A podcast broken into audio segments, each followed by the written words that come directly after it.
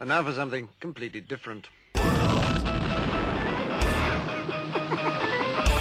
a rich man's world. Forget everything you've been told by others before. Get ready for the real deal, the full story, real talk about money, markets, life. Now, it's The Real Investment Show with Lance Roberts, presented by R I A Advisors. And good morning and welcome to this uh, Monday edition of The Real Investment Show. Here it is, the pre-spring break week edition, right? Coming up, spring break. Kids already, you know, trying to figure out what they're not going to do. I asked my daughter yesterday, I said, so honey, I said, what are you going to do over spring break? She goes, I have three plans. And I'm like, really, what are these plans? She goes, I'm going to sleep, I'm going to binge watch Netflix, I'm going to eat a lot. And I'm like, sounds like a plan for spring break.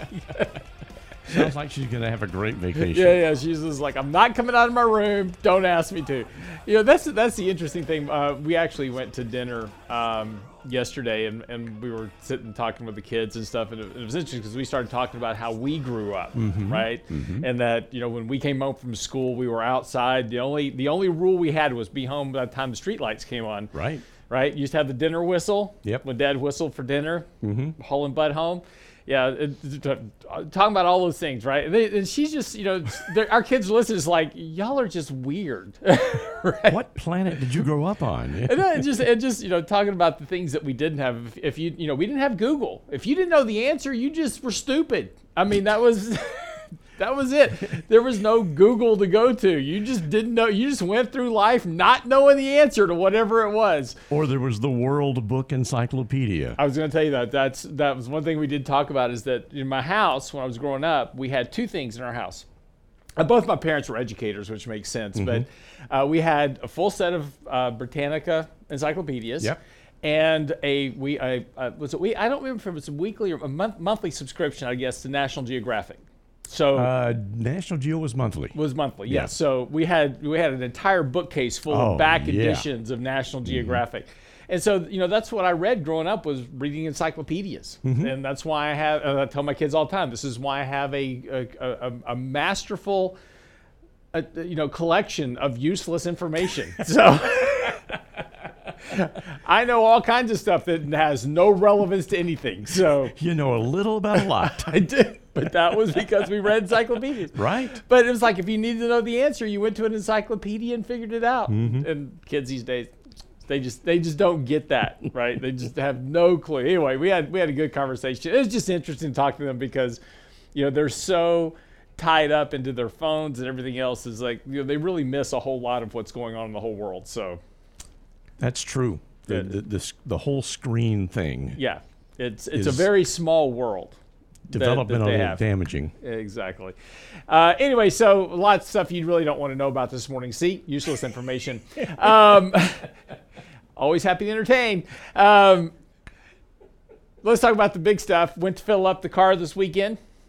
Oh, my yeah. goodness. Had to take out a small loan for that one. Yeah. Uh, no, it's it's, but it is interesting, right? So if you look around the country right now, you know, I uh, it's three eighty-nine. This morning I was driving to work. It's three eighty-nine for regular gas here. Um, it's over five dollars in like California. So it is just really depends on where you live, but inflation is really kind of hitting home hard in terms of higher gas prices. Of course, oil prices today are going to spike up to one ten, one fifteen dollars a barrel. At the open uh, right now, one twenty-three on West Texas crude, up six point four percent this morning. So, you know, you're seeing, you know, the impact of these disruptions. And, and there's two things to really take away from this. One, I hope now that we have seen the mistake of, you know, trying to cut off energy production for the sake of being green.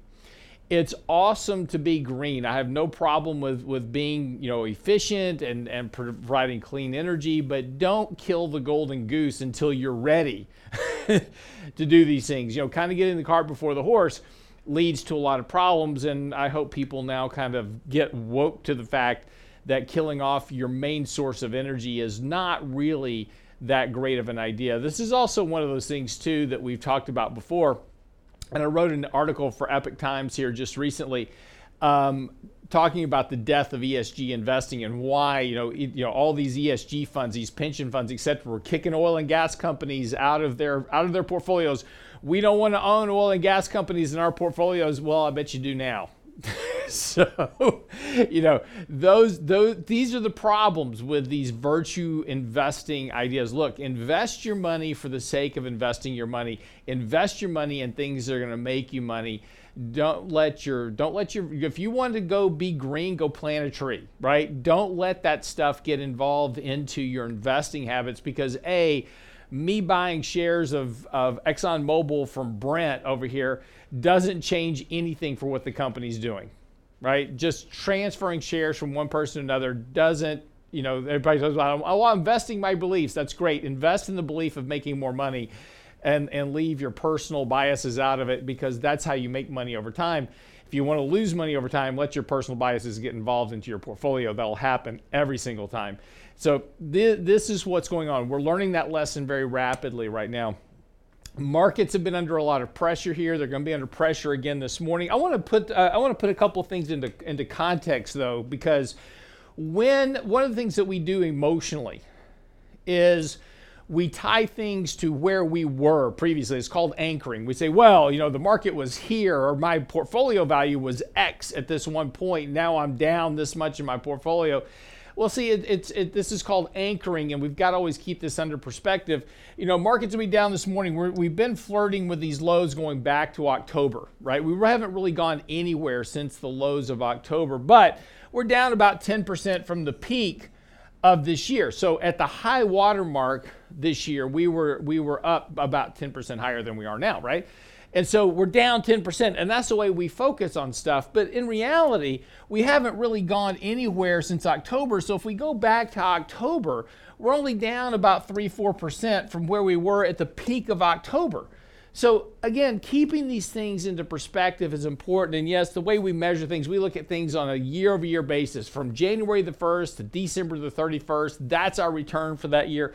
I get it. For the purposes of kind of measuring performance and for Um, you know, tracking where you are, you know, those those are kind of the base runs of what we do in markets. But it's important to keep things into context. We had a little bit of a break out of the market, out of this kind of trading range that we were in going back to October.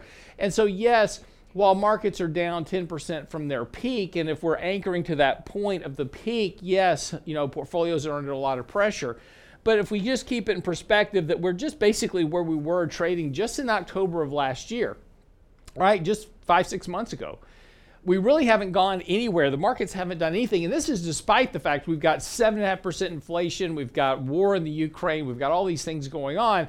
Markets have not done anything as of late, um, really because of, of underlying fundamentals and, and those type of things. So just trying to keep some of these things in perspective relative to the markets, it does two things for you. One, it keeps you from making emotionally based decisions. I'm getting a lot of emails from people. Oh my gosh, I just want to get out of the markets. I just, you know, well, you know, this is, you know, I'm losing too much money, et cetera. Well, you are losing money from, again, that peak. But markets were up almost thirty percent last year. So are you really losing money over the course of the last two years? Again, we've got to keep, you know, we keep these things into perspective. All of a sudden, they're not, they're not quite as scary as, as the kind of the mainstream media wants to make them out to be, because again, markets have had a phenomenal run. Ever since the March twenty twenty lows, markets are up one hundred twenty percent from their lows. Yeah, we're down ten percent from this peak. But if you look at it in a longer term basis, you're going, well, that's not really that much. And that's the whole that's the whole point here, is that yes, things are under a lot of pressure right now. And the one things that we don't want to do as investors is make these emotionally based decisions, making decisions based upon just small fractional movements in markets over time. So keep keep the bigger picture in, in terms of, of your longer term goals into perspective. But, you know, we have to manage risk. We can't just avoid and, and negate risk. We do need to pay attention to these things, but we'll talk some more about that this morning. Uh, the impact of higher oil prices, what's that going to do for the Fed and your money? Be right back after the break.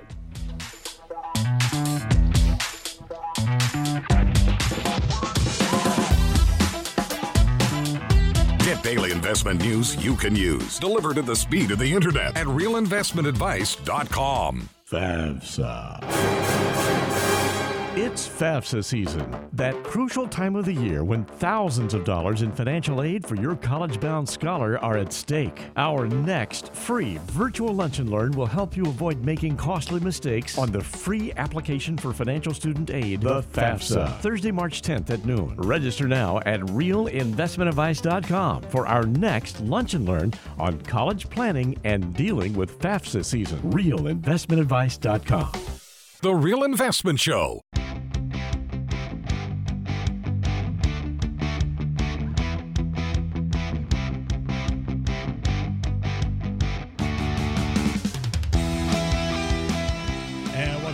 This morning. So oil prices, markets, and a big problem for the Fed coming up here. So, you know, we've been talking about inflation over the last, you know, few months here. Obviously, it's been a big headline as, you know, inflation surges seven point five percent. And again, why do we have inflation? Well, as is always the case, inflation is always and everywhere a monetary phenomenon. And I've actually wrote an article on that this morning. It's on the website talking about inflation, where it comes from and how it works. But now we have this kind of, you know, this um, exogenous event that's going on with this war in Russia, Ukraine, that is shutting off oil supplies, or at least concerns about it at this point. The people are, you know, markets are concerned about sanctions on Russian oil. It hasn't happened yet, but people are concerned about it. This morning, uh, news headlines are saying that Saudi Arabia pretty much says they don't care what President Biden thinks. They're going to enjoy high oil prices, and they're probably not going to pump any more oil, right? So this is contributing to the inflation push in the markets, which is problematic for the Fed because this should push the Fed to hike rates more aggressively. The problem becomes the fact that there's another side of these prices, which is that high oil prices are a tightening of monetary policy. Because, why, again, we go back to talking about why does the Fed hike rates? The Fed hikes rates to remove liquidity from the system. Well, how do you remove liquidity from the system, right? You make things more expensive. I raise the cost of borrowing. Payments go up. That extracts liquidity from the system as people, A, spend more money on debt service, but B, say, well, you know, I'll wait till rates come back down again before I go borrow some more money to buy a house or whatever. So tighter monetary policy is used to slow economic growth, which in turn reduces demand, which in turn reduces inflation. That's just the, the sequence of events, right? You can't just attack inflation. That's not possible. Inflation is a function of too much demand over too little supply, too much money chasing too few goods. That's why inflation is always and everywhere a monetary phenomenon. The problem for the Fed is now is that they want to hike rates, but monetary policy is, is tightening rapidly. In fact, monetary policy is now just about as tight as where we were back in twenty eighteen when the Fed was hiking rates. And yet we're still at zero here. And the Fed wants to hike rates because as they're hiking rates,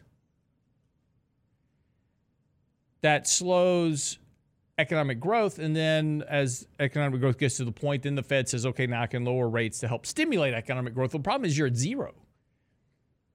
And if you don't raise rates, you've got nowhere to go in the next recession. The problem is, is that high oil prices, and again, uh, I went to, we drove by Costco this weekend, and the lines at Costco were just,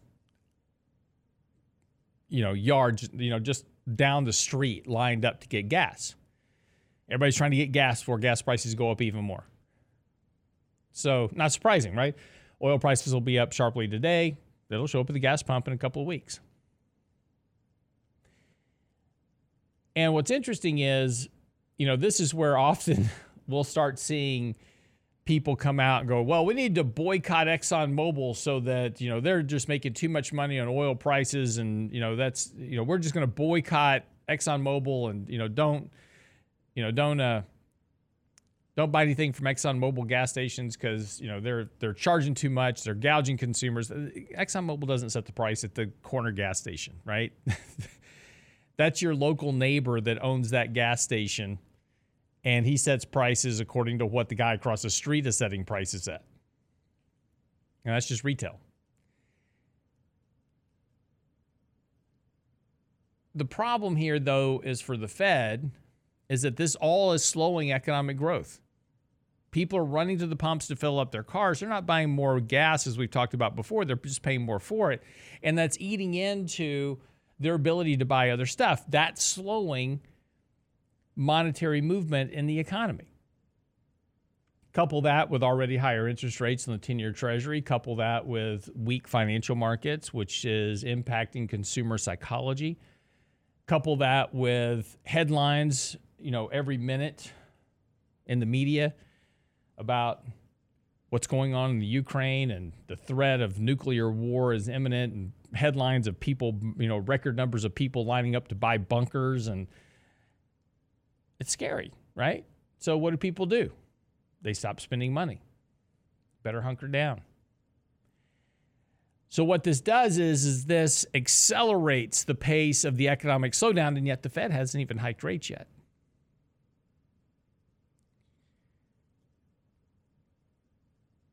And yet they're already getting the effect that you want ultimately. And again, we're talking about longer term here. Now, again, we've talked about this before, is that high prices are a cure for high prices. So oil prices are going up. Inflation will follow, obviously. But at some point, you crimp off demand and prices begin to fall. So this is this is the problem that we've got going on now, which is, for the Fed, is intractable at this point. So, you know, the problem here is that if we began to hike interest rates, and if we began to raise the cost of borrowing money, we're going to have a sharp, a very sharp correction domestically in economic growth. And this is just where we're headed to right now. And so this becomes a problem for kind of everything else that feeds into the economy. You know, it, there's an interesting indicator to look at. If you take a look at unemployment as a good example, unemployment on so on Friday we had the jobs report. Jobs report was very strong, six hundred thousand plus jobs. Unemployment rate down into the threes, right? And you go, wow, the economy's booming, right? We are going on all cylinders here. Uh, we've got unemployment rate below four percent. Pretty amazing. That's a very interesting indicator, because when you have near or at record lows of unemployment, which is where we are, that is actually pre-recessionary. Now, this is, everybody just was like, what? You have record levels or record low levels of unemployment or record high levels of employment just prior to the onset of a recession. Why is that? Because that's actually a form of monetary tightening in this manner, right? What's going on with wages, right? Everybody's everybody's getting a job. If you want a job, you go out and get a job. And people are job hopping right now. Why? Because wages are going up. Well, if wages are going up, what's that doing to profit margins for business? What's that doing for, you know, inflationary pressures, et cetera? Those are all accelerating. So that's That's impacting the cost of goods and services that get passed back on to consumers. So this is this is all part and parcel of this monetary tightening. Record low unemployment is a part of monetary tightening. I know that seems counterintuitive, but this is all a function about cost and what impacts the economic, or I should say the speed of economic activity.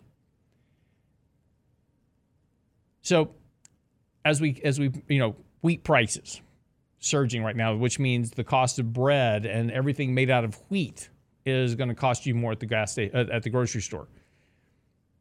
Oil price is going up, more price, you know, more cost there. All the all these areas are extracting capital from the consumer and reducing their ability to spend in the economy. And remember, you know, it's interesting. We talk about high oil prices and we go, well, oil prices are high. Oil prices are good because oil companies will spend more on CapEx in order to drill more for oil. That's true. And that's actually a, a, a plus for the G D P calculation. The problem is, is that business investment and CapEx into, G D, into the G D P, cal, G D P calculation is actually a very small little factor versus consumption, which is seventy percent of the calculation. You could, you could triple business investment and CapEx. But if the consumer is slowing drastically, it's not going to matter. And that's the big component here. We're so dependent now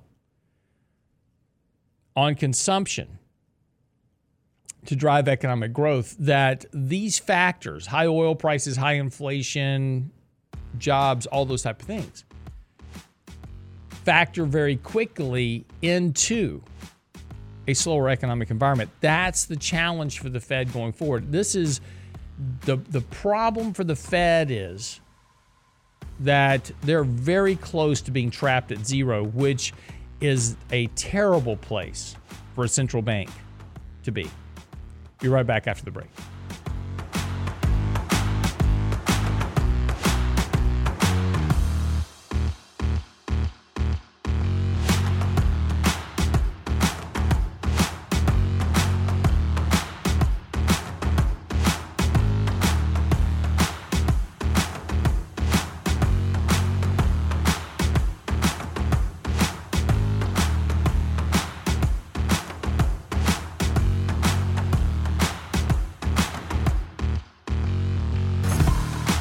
The Real Investment Advice blog. It's required reading for the informed investor. Catch it today at real investment advice dot com. FAFSA.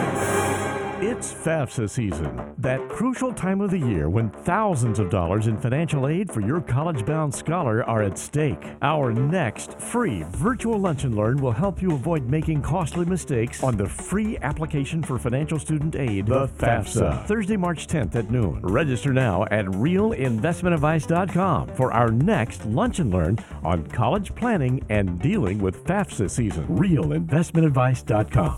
You're listening to The Real Investment Show. Good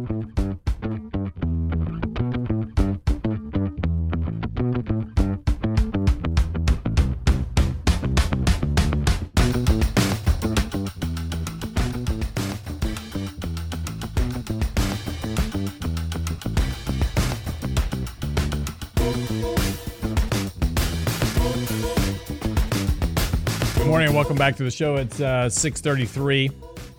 I want to touch on something that, you know, we were just kind of talking a little bit, you know, about high oil prices. And I made the comment about, you know, don't blame your local gas station. You know, this is always the mistake that people make. They assume that oil companies are the ones setting the prices at gas stations, and that's not the way it works. But this this brings up a bigger point. There, there was a comment recently, and we, we wrote an article about this on our website today. But over the last year or two, in particular, you know, there's our, our politicians in Washington have been attacking corporations, right? Rich people need to pay their fair share. We need to tax the rich people more, et cetera, so forth and so on. Well, the top ten percent of Americans pay ninety percent of the taxes, so I'm not sure exactly how much more you can tax them, but yeah, that's the problem here. Bottom fifty percent of Americans pay little or no taxes, and actually the bottom twenty percent get money back from the government every year. So, you know, this is, you know, uh, the problem is that we have people running our government that really don't understand basic economics, which is the challenge. And that's when we keep coming up with stupid policies that, you know, cause problems like we have now with inflation. But, you know, we have inflation because of what they did. But yet Nancy Pelosi and others are going, well, it's greedy corporations causing inflation. Well, that's not true. And if you want to think about it for just a moment, right? We had below two percent inflation for over a decade. Well, actually, ever since the turn of the century. We've had two point one percent inflation ever since the turn of the century. It's been a little higher, a little lower, but mostly, and we spent the last five, six, seven, eight years with inflation well below two percent, and interest rates were, you know, around one percent, and the Fed was concerned about deflation more than inflation. So if corporations are causing inflation, why did they just decide now to start causing inflation? Why didn't they, why didn't they cause inflation, you know, five years ago where they could make more money if corporations cause inflation? Corporations don't cause inflation. They respond to inflation. But this brings up the point, and you know, we used this uh, we used this line earlier on the show because it's thrown about quite often, is that when everybody talks about inflation, somebody invariably throws out, well, as Milton Friedman once said, inflation is always and everywhere a monetary phenomenon, but then they stop there. They don't ever read the rest of the quote. And I actually have a link to a speech in our article today, if you want to go listen to it, uh, of Milton Friedman giving this speech. And he goes through the cause, consequences, and solutions for inflation. But let me finish the quote for you. I'm just going to read this is, this is from Milton Friedman. It is always inflation. It is always and everywhere a result of too much money, of a more rapid increase of money than of output. So think about that. In March of twenty twenty, I'm not through with this quote yet, but just pausing. In March of twenty twenty, we shut down the economy. Okay, what's happening to production when you shut down the economy? There is no production. And at the same time, we give everybody money to spend, so what do they do with it? They spend it. Problem is, there's no production to replace inventory that's getting sold. So as I'm buying inventory off the shelf, there's no inventory to replace it. And, you know, prior to the nineteen seventies, companies always ran with fairly high levels of inventory. So there was always plenty of inventory available because it took weeks to ship stuff from here to there to, to someplace else. So inventories were always held high. And then beginning in the seventies and eighties, we decided to adopt the just-in-time method of inventory management from the Japanese, where we could maintain lower levels of inventory, which is a cost benefit for companies, because we could get things quicker. We could ship them, we could fly them, we didn't have to slow-boat them from China, we could fly them from China. And then we developed overnight deliveries and same-day deliveries, and pretty soon Amazon will just ship stuff to your house that you're thinking about before you even think about it, so it'll just show up. But companies no longer maintain high inventory levels, so when you have a problem like a shutdown of the economy, all of a sudden you've got no inventory, and now everybody's out spending money on what's left, which does what to prices? Sends them higher. So as he says, I quote again, is always and everywhere a result of too much money, of a more rapid increase of money, five trillion dollars worth of liquidity investments, than of output. Moreover, and I continue now, moreover, in the modern era, the important next step is to recognize that today the governments control the quantity of money so that as a result, inflation in the United States is made in Washington and nowhere else. Of course, no government, any more than any of us, likes the responsibility for bad things, which is why Nancy Pelosi blames greedy corporations. All of us are humans. If something bad happens, it wasn't our fault, and the government is the same way, so it doesn't accept responsibility for inflation. If you listen to people in Washington talk, again, I'm quoting from Milton Friedman, they will tell you that inflation is produced by greedy businessmen, or it's produced by grasping unions, or it's produced by spendthrift consumers, or maybe it's those terrible Arab sheiks who are producing inflation. But none of them produce inflation for the very simple reason that neither the businessman nor the trade union nor the housewife have a printing press in their basement on which they can turn out those green pieces of paper we call money. Only Washington has the printing press, and therefore only Washington can produce inflation. And that's a very true fact. In fact, if you take a look at the money supply, which surged dramatically, there's about a nine-month lag between monetary supply and inflation, and guess what inflation did? Now, we have a temporarily impact, we have a temporary impact on inflation because of high oil prices now, because of what's happening in Russia and Ukraine. When that is over and things come back online, those prices will fall. And this is one of the, the things, the challenges that you've got to be careful of right now as an investor, is that what happens in Russia and Ukraine will end in some form. It will end. And when it ends, these price increases will reverse. So it's important to be paying attention to. If you're long oil and commodities and doing a lot of these speculative trades right now, that's fine. You're making money. Don't forget to sell. Because when these things are over, as they will be, these things will reverse. Inflation is not always and everywhere a permanent phenomenon. Inflation will cause a recession. And when you have a recession, you have a drop in demand. We have a drop in demand. Prices fall. It is the deflationary in, in, in, in place. So, again, just don't forget.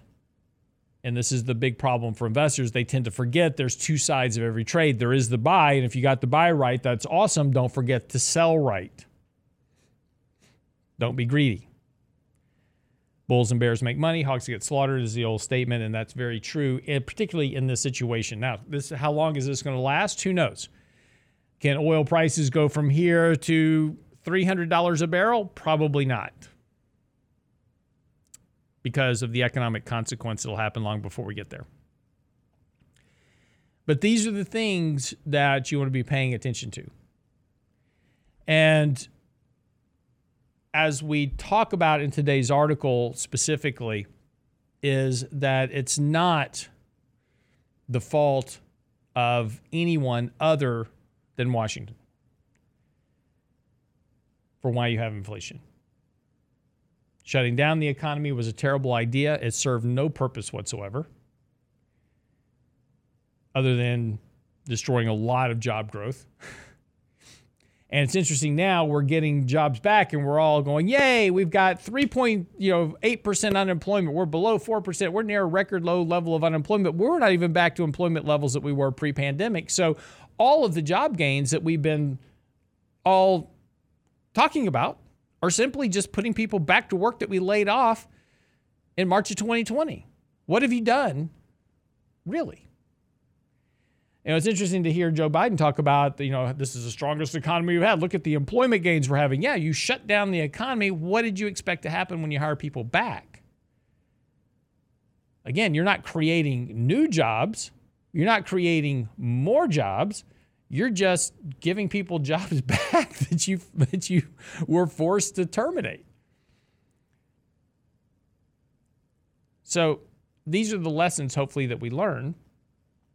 And these are the lessons that we will hopefully learn from as we go forward. But what's important to understand is that these levels of inflation are unsustainable. The impact from these high levels of inflation is recession. Or I heard a great word this morning. Nobody likes the word recession because it just sounds terrible. So we're going to call it slowbalization is the new word. Slowbalization. The new word for you today. I like that. Yes. Take that to work with you. Throw yeah. that one around a few times. Don't do it while you're drinking. It comes out all kinds of weird. Be right back after the break. Don't go away.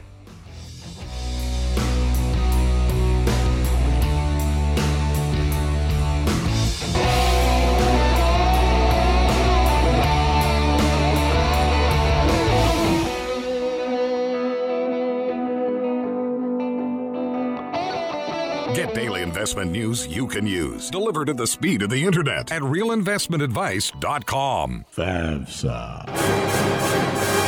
It's FAFSA season, that crucial time of the year when thousands of dollars in financial aid for your college-bound scholar are at stake. Our next free virtual lunch and learn will help you avoid making costly mistakes on the free application for financial student aid, the FAFSA, Thursday, March tenth at noon. Register now at real investment advice dot com for our next lunch and learn on college planning and dealing with FAFSA season. real investment advice dot com. The Real Investment Show.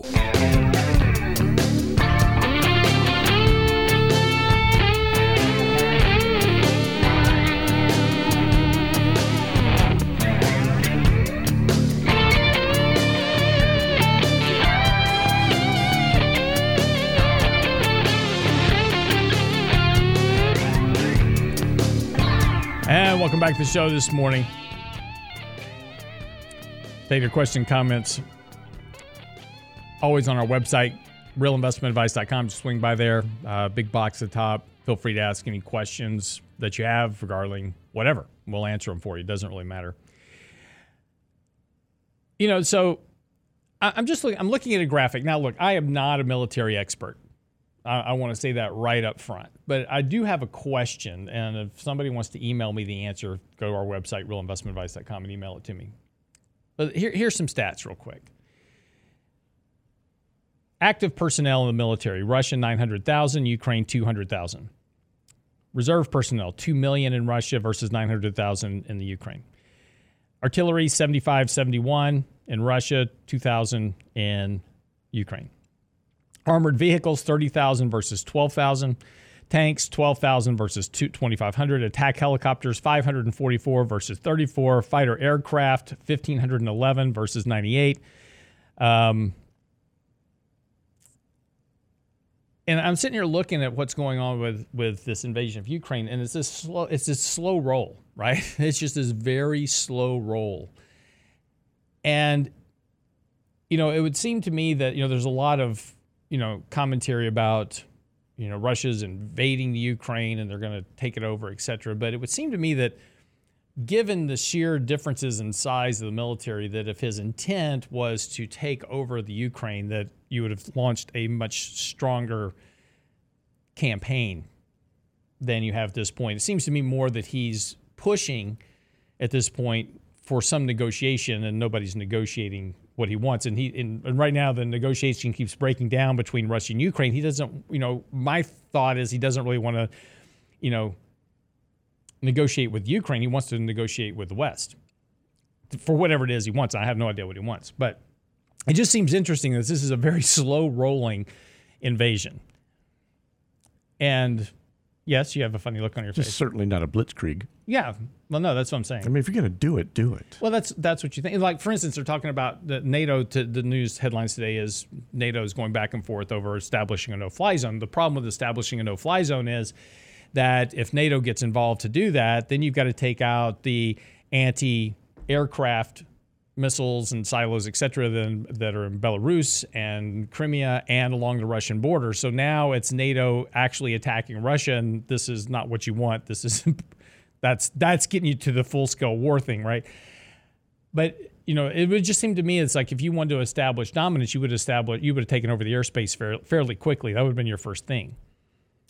But they haven't done that yet. So, what do you give me the comments? Again, I'm not a military expert here. I'm just asking. Well, I'm asking a question. It, it's it's on the uh, the YouTube chat. Yeah. Somebody, you don't have to show me. I can see it. No, well, I can't read it from there. Oh, got it. Uh, and of course, this is from Richard. Of course, yes. Okay, so you got to consider the source. I'll just share this only with you, but after the show, Lance dons frilly shoulder pads with four gold stars. There you go. Exactly. But you know, this is the, the so this is the question is is and, and where we're getting to is and, and the question that we're asking is is where does this end? You know, what is the the the end game of all of this, and how does that affect the outcome, right? So we were just talking about before the break that inflation is always and everywhere a monetary phenomenon, but yet you have a exogenous event right now of supply and demand. You have a global demand for energy, and now you have a crimp in the supply of oil coming out of Russia. So once this is resolved, no matter how it's resolved, at some point you've got to turn, remove those sanctions and allow the world to start to get back into normal order, right? That's the whole goal of all this. And then once you have supply come back online, then, then, then you know, prices will fall from there, and those will become deflationary fairly quickly. But here's, here's the other side of this whole situation that we should learn a lesson from. And, and I mentioned this at the outset of the show, but Elon Musk, of all people, came out and says that Europe needs to restart their nuclear plants and the U S needs to boost oil and gas output immediately. And again, as we talked about earlier on the show, the you know the the thing, the lesson that we should learn from this is that, as uh, Kermit the Frog once said, it's good to be green, right? But you have to be green at the right time, and you have to be prepared for it. It's not something where you say, well, we're all going to be green, so let's all go get on to electric vehicles now because electricity just shows up magically from the atmosphere. We don't actually have to produce electricity through the use of oil and coal and other byproducts. And so let's get rid, you know, let's let's shove off all these oil companies. Let's, you know, boycott them, whatever we're going to do. Let's tax them more, remove their incentives, you know, bad oil companies, mean oil companies, terrible oil companies. Wait, I don't like five dollars a gallon gas.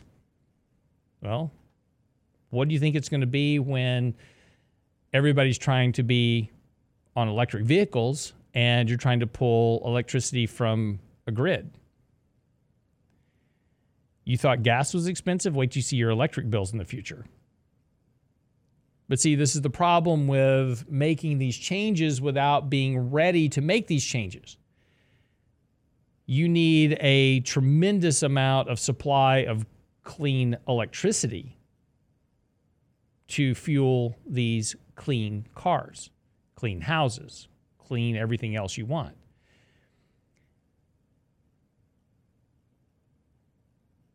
The idea is fantastic. The implementation is terrible. The outcome is worse. And this is how all these things eventually die.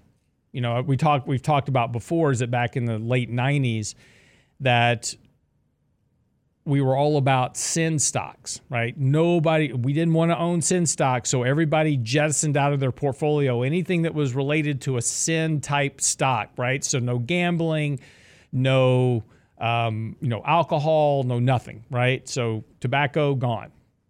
Those were the best performing stocks like over the next five, ten years. And sin stock investing quickly died a, a death because everybody's like, wait, I'm missing out on all these returns. I'm going to go buy those stocks. Same thing will happen here. And companies now that, you know, last year we heard all these pension funds that were going, oh, we're getting rid of all our oil and gas stocks. We're divesting ourselves of oil and gas. I bet they wish they wouldn't have now. That's how things tend to happen. But the point here is that ultimately this ends. And the question now is that where are you going to be positioned when this eventually ends? And what is going to be the outcome of all these things? And as we were talking about in the last segment, is that the Fed is in a very tough spot here because they need to tighten monetary policy by hiking interest rates to try to quell inflation, which is going to take care of itself.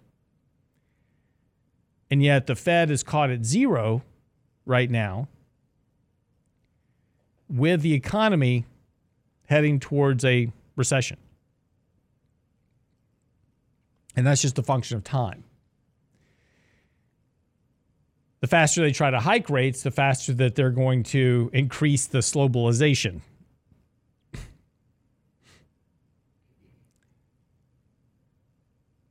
Yes, sir? No, that's just our word of the day. I guess. True. But this is this is the these are the outcomes. And so the the the thing that we have to do as investors is to not only realize where we are in this part of the cycle, but then also realize where we're going to be coming out of the cycle. And I find this I also find this very interesting. Let's go back to our opening comments for the day, which was showing you a graph of the S and P going back to October of last year, just October. We're down about five percent from the peak in October. And again, we talked about anchoring. You know, we're all focused on the, the all-time highs uh, earlier this year. We're down ten percent from the all-time highs, and it's terrible. But look at what's going on in the world. We've got seven point five percent inflation. We got the Fed on the verge of tightening monetary policy. You got this war, this conflict going on between Russia and Ukraine. Gas prices at five dollars a gallon in California and four dollars a gallon in Texas. And you've got interest rates going up, and you've got all these other things. And the market's only down ten percent. Don't let emotions invade what's going on with your portfolio. There are certainly areas of the market getting hit harder than others, but don't forget the fact that markets are up one hundred twenty percent from their lows at the peak. We're down ten percent from that peak. And if you look at headlines, any moment you're going to have on C N B C, markets in turmoil. That's typically a good time to start buying stocks. I know that's hard to understand. That's hard to kind of fathom with all this stuff going on. I mean, people are, you know, right now you, you cannot buy iodine on Amazon. Sold out. Because we're apparently going to have nuclear attacks here in the U S, so we need to have plenty of iodine. Need a room in your house with no windows and no vent that you can live in for two weeks with plenty of water and food and a portable toilet. These things are all getting sold off like crazy. By the way, did you know that you can buy a radiation suit online for ten bucks? Really? Yeah, I'm not sure that's actually going to help you. That's going to be the next fashion statement at yeah. cons. You just watch. Well, it'll definitely be the Halloween costume du jour this year. But there's two, there's two types of radiation suits online. One for ten dollars, one for three hundred dollars. I think I would opt for the more expensive. This is like going to a cut-rate surgeon for brain for brain surgery, right? You just, there's some things you don't skimp on in life. I think a radi- if you're worried about nuclear fallout, I don't think you skimp on the radiation suit. All right. Futures are down this morning. Uh, S and P down about thirty-five points right now. Dow down uh, three hundred. NASDAQ down one twenty-nine. Much off their lows of last night. So we'll see how this on. Oil prices also off their highs this morning as well. We'll have three minutes on markets and money coming up here shortly, going over the markets and your money. Uh, stick here at the website, real investment advice dot com. That's real investment advice dot com. Since your questions and comments, see you back here tomorrow.